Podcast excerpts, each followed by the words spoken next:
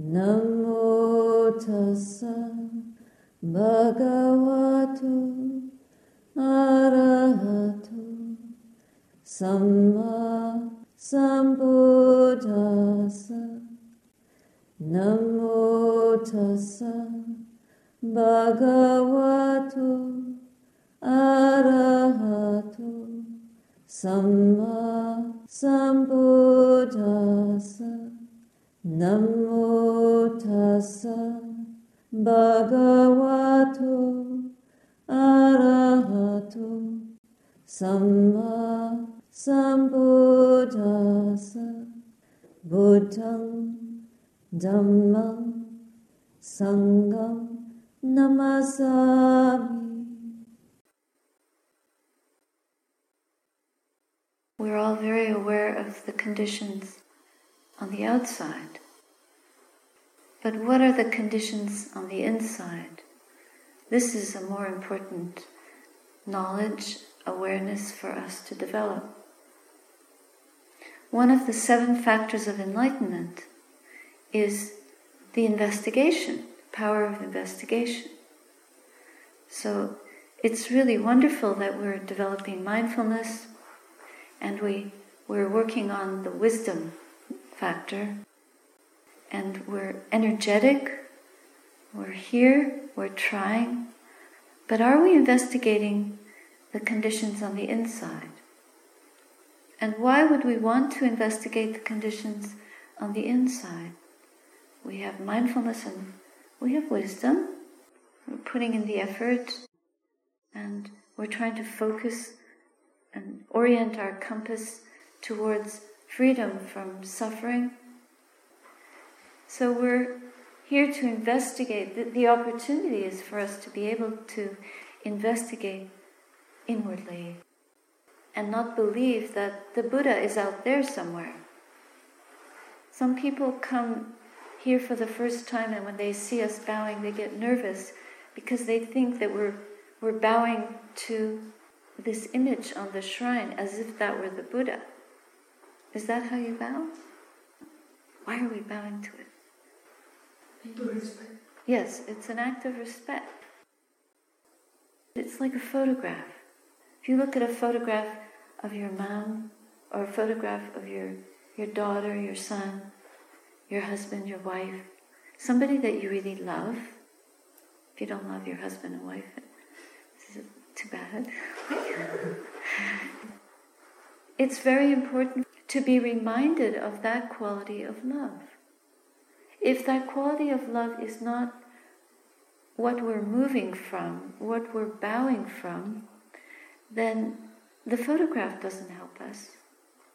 The photograph is only a symbol, a sign, a reminder that there's a connection there.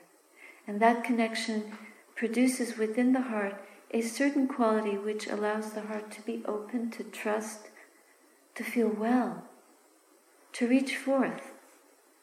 If we don't have that quality, whatever we do, whether we bow or, or offer somebody a gift or spend time with, uh, with people and with ourselves, then we're living not from love but from fear.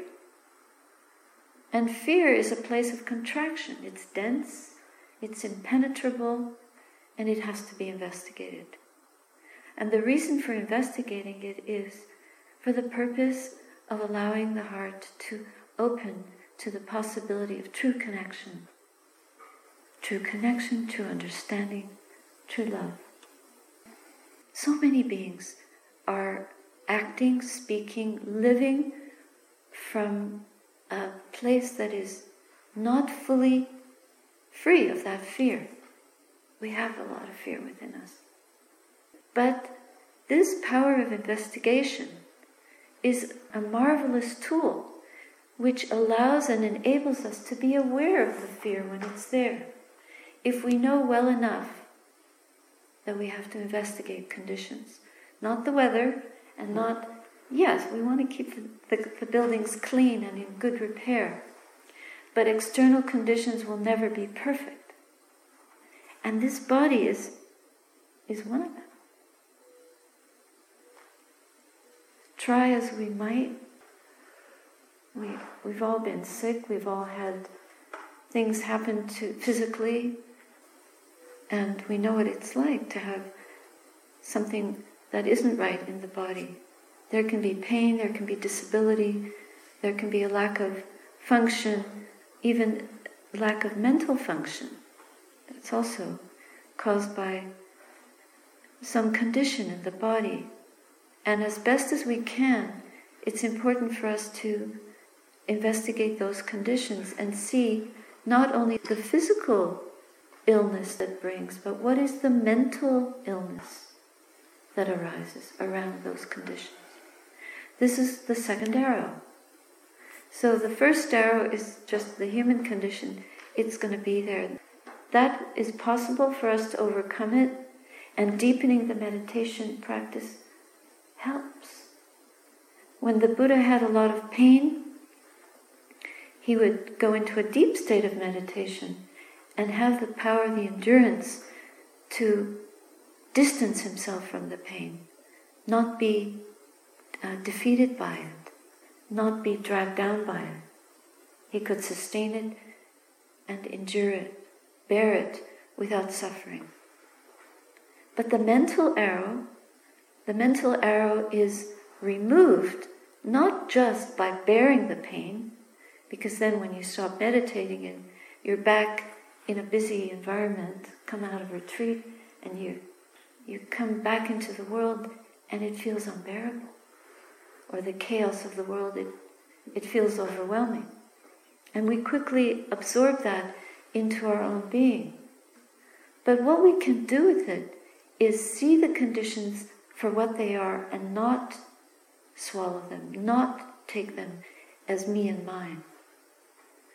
And that's how we can remove this mental, uh, it's, you can refer to it as an arrow or a dart or a knife that we plunge within us and then we think that we're fine, but we're not fine.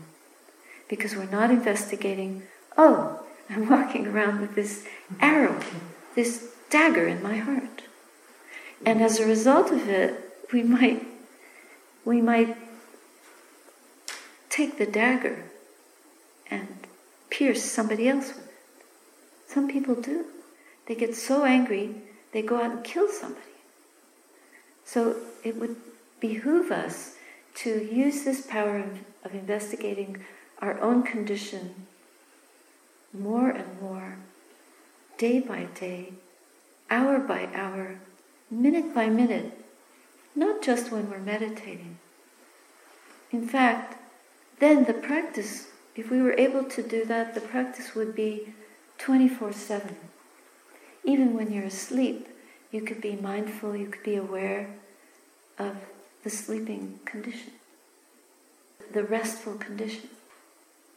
Or report dreams, where there may have been visual images coming up, and see what is the condition after the dream. How's the heart? What is the weather? There's a story in the Japanese Zen tradition where it's actually, I think this story was from a Chinese master. So a nun comes to the master and says, When will I become a monk? How long have you been a nun? She said, I want to know how long it's going to take for me to become a monk. And the master says, What are you now? And she says, I'm a nun. Can't you see? And he says to her, Who knows you? Who knows you? What does he mean? Who knows you? Who is this? What is this mind that is saying, Can't you see I'm a nun? That's ignorance. That is not what we are. We're not, I am not a nun or a woman or a, a Canadian or a Buddhist. That's not who we are. Who are we? That's the question we have to ask. Not what do you want to be, but what are we truly in this moment? So the question that she was asking was the wrong question. She should have been asking him, How can I free myself from suffering? She's a nun. She wants to be a monk. It makes no sense. If you want to be free from suffering, don't be anything at all. Nothing. It's because we're sticking to things. We stick to our identities that I'm, a nun, or I'm a man or a woman.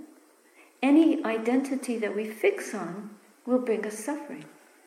Because the truth of it is that we are just mental and physical processes connected together through these elements. And when we dismantle them and know them truly for what they are, we can let go that identity. We have no fixed abode in here that we can call me. Where is it? Is it is it the upper bit or the lower bit? Is it just the head? Is it just the heart, the organ? What if we were to examine every part in the whole body? Which of it is me? Is it the brain? No. But the connection of all these elements and the sense media. So when the body dies, the earth element goes to the earth, the fire element goes to the fire element, the air element goes to the air element, and the water element goes to the water element, and the sense media go to space. And the mind this is the mystery. I don't know that there's a mind element, but the mind, if it's not purified, it's still carrying detritus. We have to put the garbage somewhere.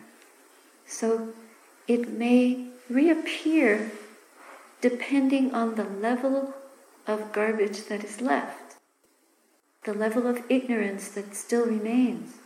That has to be that has to be cleared out.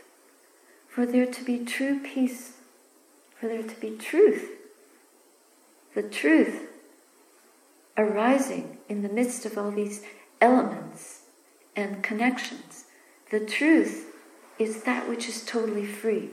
And it cannot be free as long as this residue of taints, of ignorance, of not understanding exists. So there's a lot of untruth in the world, and many of us are not investigating that untruth because we're identified with these elements in their connectivity rather than as a field of our ability to study and understand the truth. We mistake this field as a place to frolic and enjoy. It doesn't mean that frolicking and enjoying is wrong. But if that is all we do, then we never come to the, the real happiness and the real cure for our ignorance that we all long for. And then we die in ignorance and in, in illness.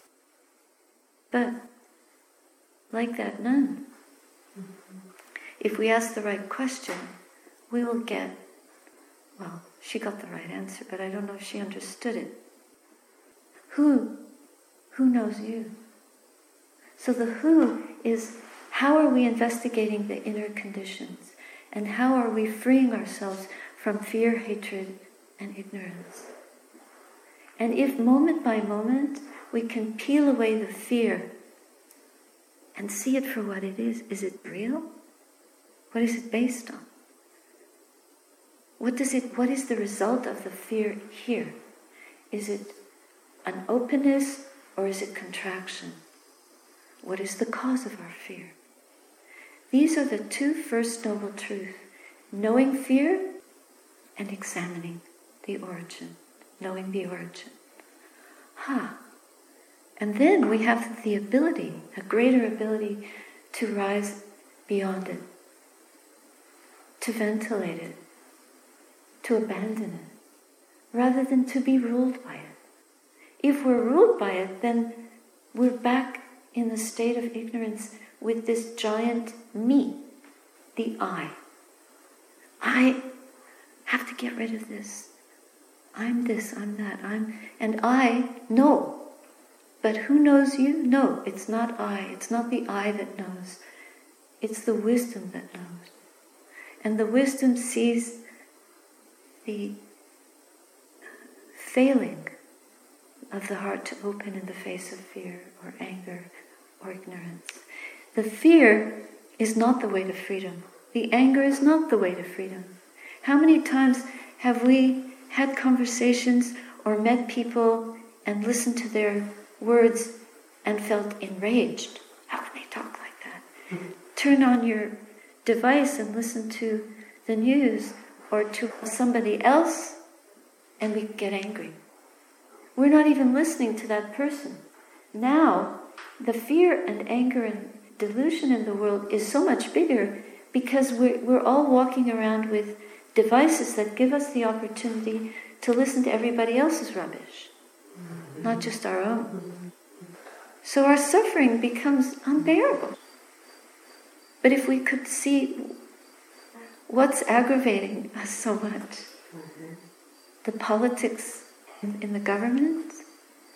Recently, I heard about a great monk in Sri Lanka, it appears, died, and it was revealed that he had a bank account of millions of dollars. Why is a monk having a bank account of millions of dollars? What a ruination of faith. But that's the world. This is because there are beings who wear the robe and masquerade as followers of what the Buddha asked monks and nuns to follow. So that's dishonest, that's a lack of integrity. So instead of feeling hatred for that monk, I tried to bring up a sense of compassion. Because if it is true that this is what he did, then it's a really serious infringement of the moral code and the vows that he took. And so, just because he died doesn't mean that he will get away with it. The residue of his deeds will follow him. So then it's also a reminder to me how am I living this life? Why am I sitting around in judgment of somebody I don't even know? I never even met him. Maybe he has an enemy who owns a newspaper. And they just made up all this story, and it isn't true. That's possible. Because there is so much ignorance in this world, and there's so much hatred. People do terrible things to each other, get other people in trouble or blame. And the world is revved up, revving up, or running on a lot of unwholesome qualities. So instead of looking at the world we have to look at our own condition. Instead of looking at other people, we have to see where, where, where am I coming from? How do I speak? How do I hold others? Do I believe everything that my mind tells me? Or am I seeing through the filters of my own conditioning? And the weather in my own heart is not clean, it's not clear. As much as I may try, I have to work harder. I cannot give up. So you might check the weather every day and see, well, it's going to be bright and sunny for the next week. But in here, it's not bright and sunny. Why? By investigating and seeing who is not feeling bright and sunny. Who are we? What is holding that discontent? that impatience, that judgment, that opinion, that view, that certainty. I am no good. You know, those recordings that we keep playing over and over again will never stop until we press the stop button once and for all. And hold up instead of fear and anger, resentment, greed, and in the face of ignorance, hold up a candle to the goodness that we can bring up. Switch on. Step towards the, the beautiful qualities that we can bring forward. In the midst of fear, we can bring up fearlessness. In the midst of resentment, we can bring up gratitude. In the midst of delusion, we can bring up a moment of wisely seeing that we don't know, that we cannot be sure.